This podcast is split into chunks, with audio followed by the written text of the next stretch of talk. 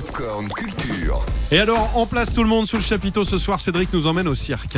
Ouais, les fêtes de fin d'année sont synonymes de cadeaux, de moments en famille et aussi de jolis spectacles. Parmi les chapiteaux installés autour de Paris, il y a celui d'une f- des familles les plus connues, la famille Grus, qui propose jusqu'au Oui. mois de mars les Folies Grus.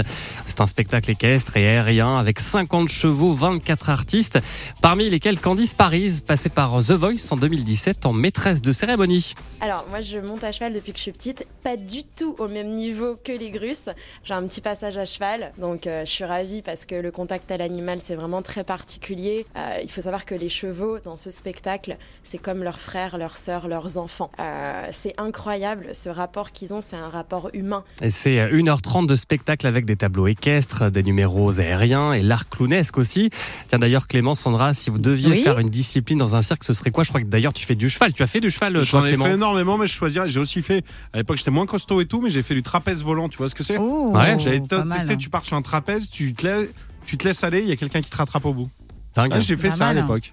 Ah Il reste que le Clown, clown. hein. hein. Ah, voilà, clown, clown. bah voilà, ouais, Sandra. Clown. Ah, bah, désolé, Sandra. En tout cas, les Grusses sont capables de faire absolument tout. Je pense les Marvel se sont inspirés de la famille Gruss parce qu'ils sont incroyables. Ils savent tout faire, ils sont résistants. Je ne sais pas quand est-ce qu'ils dorment. Voilà, donc il y a vraiment toutes les disciplines, du début à la fin. Bah, dans la présentation, je, je fais aussi euh, le premier tableau d'ouverture où Stéphane Gruss se joint à moi pour chanter en même temps qu'il est à la trompette. Puis on a aussi euh, le numéro euh, de Maud Flores euh, qui s'appelle le numéro de l'ascension et avec un numéro de funambulisme parce qu'il faut savoir que Gypsy Gruss était euh, une des premières funambules en France. Ouais, Gypsy Grus né Bouglione, autre famille mythique du cirque qui continue de faire le show à 75 ans. Et pour avoir vu le spectacle l'an passé, je peux vous dire que c'est incroyable. On en prend plein les yeux et on tremble aussi avec les artistes alors qu'il y a des numéros très risqués, notamment avec les chevaux, ce qui leur demande forcément beaucoup de concentration. tout ce qu'ils font est extrêmement dangereux. hein. Il faut, faut jamais l'oublier. Euh, moi, des fois, quand je chante, je, je suis moi-même au spectacle parce que bah, je suis toujours sur le qui-vive. Euh, sans vous citer de détails, il y a eu des petites choses parce que c'est du spectacle vivant.